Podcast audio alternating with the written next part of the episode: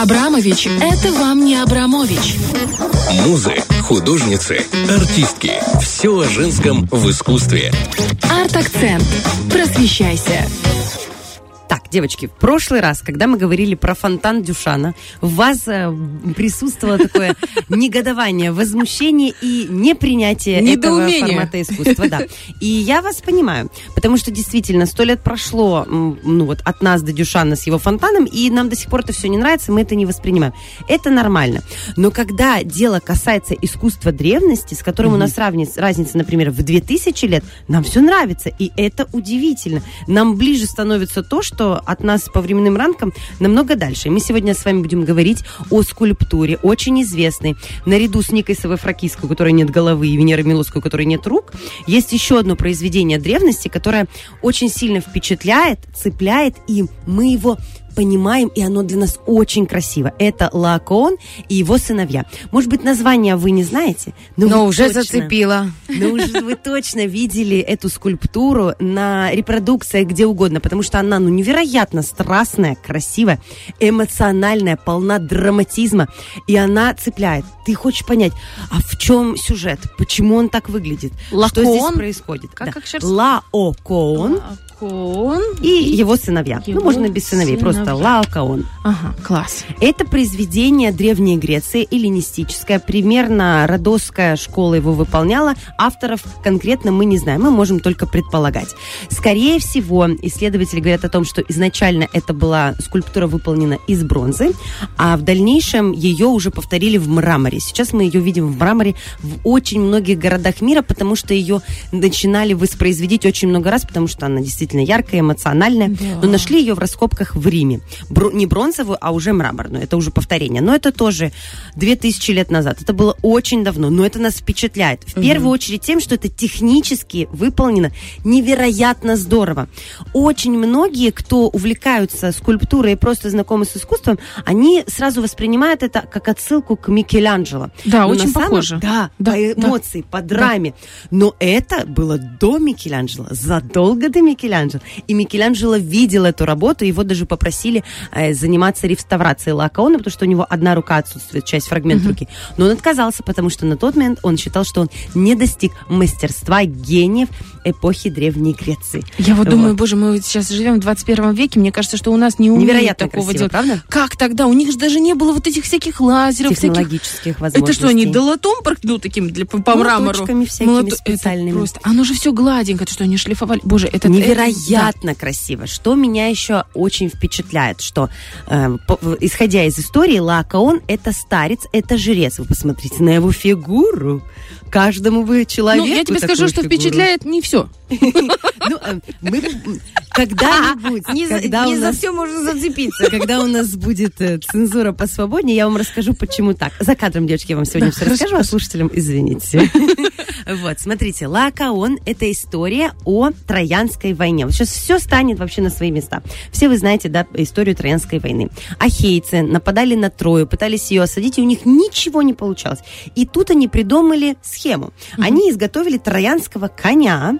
В этот момент они сожгли свой вот этот лагерь для поселения и сделали вид, что якобы они удалились. И в дар троянцам, таким великим воинам, таким смелым и отважным они дарят этого коня. Сами в этот момент свои флотилии отправляют за залив, их не видно, и якобы они пропадают. Ну, вы знаете, где Да, они да, да. находились, они находились внутри коня, и Да. этого, этого коня не сразу завозили в город. То есть было собрание, на котором обсуждалось, завозить этот подарок или не завозить. И Лакаон выступил против, жрец города Трои. Он почувствовал в этом подвох, так как он был жрец, у него были магические способности, он четко понимал, что это какая-то подстава, если нашим языком говорить. И он об этом говорил на весь город. Его не хотели слушать горожане. И тут в дело ввязываются боги Олимпа. Нап- Например, э, Посейдон, он э, считал, что пора Трои пасть. Каким образом мы, боги, должны в, этот, в это ввязаться? И они, э, Посейдон, он насылает на Лаокаона двух чудовищ морских, две змеи, которые на него нападают и умершляют его и его двоих сыновей. Какой И негодяй это с- Посейдон. Посейдон, да, еще тот. Вот. И это вот скульптура рассказывает вот этот самый момент. Лаокаон пытается спасти свой город, но судьбу города решают боги, насылая на него морских чудовищ. И он борется. И это страсти мышц. И что интересно еще показано, его сыновья нарочито меньше в скульптурной композиции. А казалось бы, он же старец, он должен быть меньше. А сыновья должны быть бравыми. Но он здесь выглядит, даже я вам сказала, бы, как. Зевс. Да. Монументально, огромный. Мышцы, эти ребра, пресс, грудная клетка. И он- Эти колени. Ага. Трицепсы такие. Это правда выглядит э, как э, какой-то фитнес-бог. Ну, на самом деле. Да. Ну, Я вот- своего тренера вспоминаю. Сразу, да? Вот такой М? он в Инстаграме все тебе говорю, да. Вот. И он вопрошает взглядом Лаокаон к небу, типа, за что боги? Я же пытаюсь спасти город. Но, как мы знаем, в истории Троянской войны э, в город все-таки возят этого коня, еще и каким образом, это тоже очень важно напомнить. Там были ворота неприступные, но конь был настолько огромный, махейцы были еще теми проказниками, значит, э, что эти ворота нужно было разрушить, чтобы конь вмо- смог въехать. А это значит, что осада будет самой легкой. И вот разрушивают сами троянцы свои ворота. Въезжает туда конь, и ночью из этого коня выходят воины, осаждают город, потом через эти ворота спокойно проникают другие военные, и Троя пала.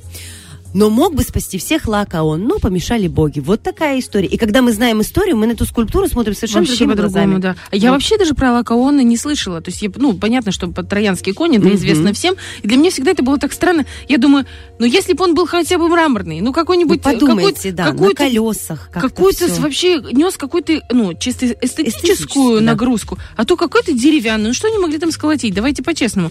Ну, то есть, зачем это надо? Еще оказывается, ворота разрушили. Да. А тут понятно, тут боги помутили, Это все боги, всё. это все олимпийские боги. Но скульптура настолько впечатляет, что 2000 лет прошло, и нам, нам интересно, это красиво, это хочется посмотреть. И есть даже в Одессе, В Одессе в нашей? есть даже в Одессе скульптура Лаокаона. И она сделана не просто из какого-то мрамора, а из карарского мрамора, из того мрамора, с которым работал сам Микеланджело. То есть это правда невероятной красоты скульптура. Вот именно это есть в Одессе. да, да, да. Ну, это дубликат, естественно. понятно, но Оригинал находится в Риме, в Ватикане. Но дубликаты есть по всему миру. И в Пушкинском музее есть гипсовый дубликат.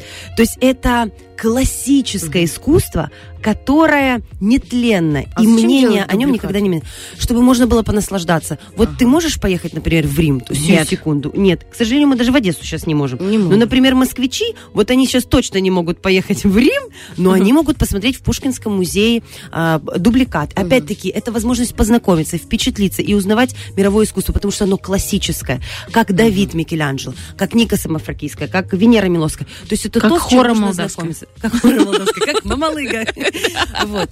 Это потрясающее искусство. Это потрясающая скульптура. Вот теперь мы все о ней знаем немного больше. Огромное Да, тебе спасибо. Очень интересно, очень интересно. И я совершенно полностью согласна с медсестрой Ириной, которая мне рассказывала про то, насколько здорово эти, как тебя обожают слушать. Вот мы тоже тебя обожаем просто слушать. И мне кажется, за 6 лет, которые Саша э, ведет арт-акцент э, на Первом радио, уже вот мне только, знаешь, обидно. Я как будто бы это чуть забываю. Но потом, когда это вдруг нормально. встречаюсь вот в, в разговоре, знаете, вот этот тот момент, когда ты вроде ничего в этом не соображаешь, но когда люди вокруг начинают о чем-то говорить, ты раз и в курсе. Да. И думаешь, откуда эти знания? И Это такая, вот да, Саша, Вложила в коробочку Оно Саша потихонечку в копилочку туда, в чертоге разума складывается, а потом раз, и вы где-нибудь играете в что, где, когда, и Лакаон и его сыновья. И все. Кто такой Лакоон? М, мы знаем Мы знаем. Фреш на первом.